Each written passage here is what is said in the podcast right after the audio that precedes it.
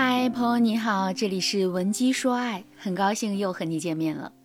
周女士对我说：“老师，我老公去年出轨了他的下属，被我发现之后，他就回归家庭了。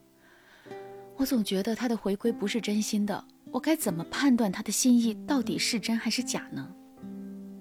于是我问周女士：“为什么你觉得你老公回归家庭不是真心的？”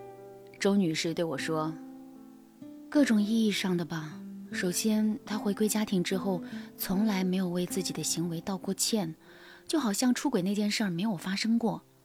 这还不是最让我生气的。有时候我和他聊天的时候，我问他到底为什么出轨，是你对我有什么不满吗？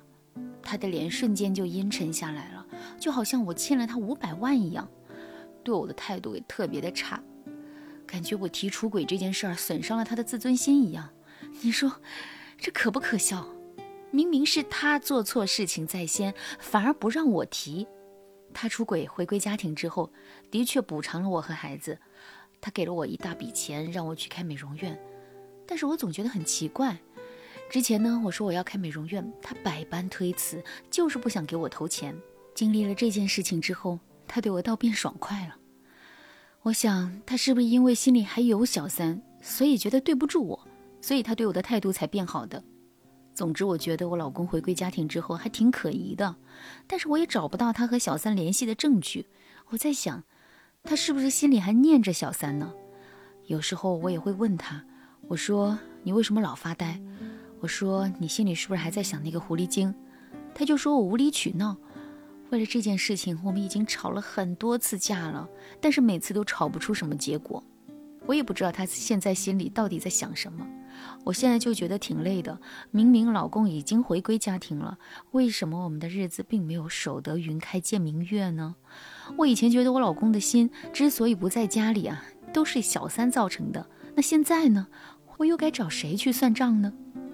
周女士和老公现在的状态，恰恰说明经历了出轨风波之后，如何疗愈自己的婚姻，对很多的夫妻而言，也是一件很难的事情。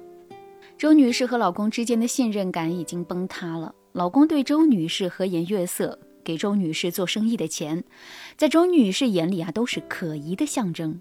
周女士时时刻刻都记着小三的样子，动不动就质疑男人做事的动机，就好像小三已经走了，但他的传说却一直留在了这个家。如果周女士的婚姻长期处在这样的氛围里，恐怕她和老公的关系很难修复到从前的水平。甚至有可能再度分道扬镳。听到这儿，可能有很多姐妹会问：难道修复婚姻不顺利全是周女士的问题吗？当然不是。伴侣出轨之后回归家庭，如果双方无法修复好婚姻，绝对两个人都是有问题的。甚至啊，我可以告诉大家，周女士作为出轨风波的受害者，她的这些疑心病和对自我的不自信，都是老公出轨带来的后遗症。周女士也不想这样啊。但是她的人生和价值观已经被打击成这样了。我换个比喻方式给大家解释：周女士现在是生病的状态，她老公也是，两个病人要在一个屋檐下装作没病，那这样的日子也是不好过的。如果你也经历了出轨风波，并且呢，你和你的另一半根本无法快速的修复感情，不要再犹豫了，添加微信文姬零五五，文姬的全拼零五五，让我帮助你们夫妻。调节情感，修复婚姻。我刚才说过了，夫妻之间难以修复感情，是因为两个人都病了。那这个时候，咱们要先去自救，再去帮助伴侣，然后啊，两个人再进入互相扶持的状态，逐渐的修复信任感，这样夫妻之间的感情才能得到恢复。回到案例，周女士跟我说，她老公不愿意提小三这件事儿，还经常爱发呆。有时候，周女士问老公：“他到底爱谁？”老公还会黑脸。这是因为男人本质上还是想逃避这个问题的。男人出轨了，然后回归家庭，他心里啊一定是很忐忑，并不像表现出的那么淡然。他对“出轨”这两个字特别敏感，他希望的是这一页赶紧接过去，最好全家都忘了这件事儿。但是呢，男人这个时候啊忘了一件事啊。他带给妻子的创伤太大了，妻子根本没有办法自我修复的。所以，妻子质问老公到底爱不爱自己的时候，其实是在向老公求助。妻子的潜意识的含义是：我需要你的帮助。我觉得你出轨这件事给我的伤害太大了，它摧毁了我的自信心。我想要确定自己的魅力，确定你对我的心意，不然我的信心无法重建。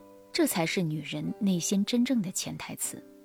一个男人如果能够做到换位思考。他这个时候啊，就应该告诉妻子：“我只爱你一个人，你的魅力还是足够吸引我的。”通过了出轨这件事，我越发坚定了要和你白头到老的信念。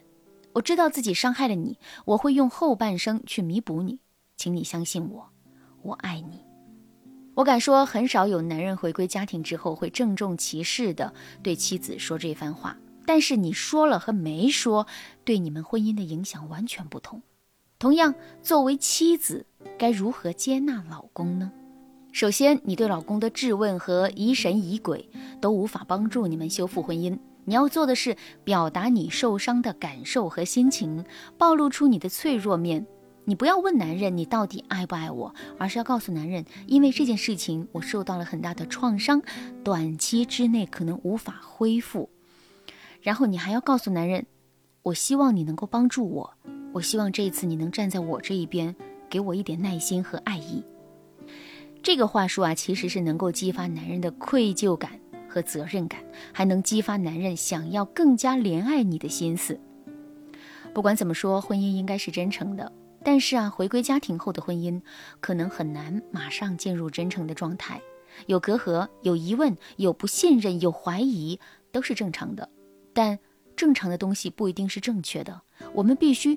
打破我们的思维惯性，用对方能够听懂的语言和思维模式去和对方沟通这件事儿。按照我说的做了之后，周女士和自己的老公终于开始互诉衷肠了。老公也郑重地向周女士道了歉。他说：“实在抱歉，我以为我不提这件事儿，这件事儿就翻篇了。但是我没想到你的伤害这么大。如果你早一点告诉我你的想法，我就不会在心里埋怨你了。”目前啊，他们夫妻两个人的关系恢复的是相当不错了。如果正在听节目的你，也正在经历修复婚姻的困局，但是你们的关系依旧没什么进展，添加微信文姬零五五，文姬的全拼零五五，让我帮助你找出最关键的地方，让你迅速得到应有的幸福。好啦，今天的内容就到这儿了，感谢您的收听。您可以同时关注主播，内容更新将第一时间通知您。您也可以在评论区与我留言互动，每一条评论、每一次点赞、每一次分享，都是对我最大的支持。文姬说爱，迷茫情场，你得力的军师。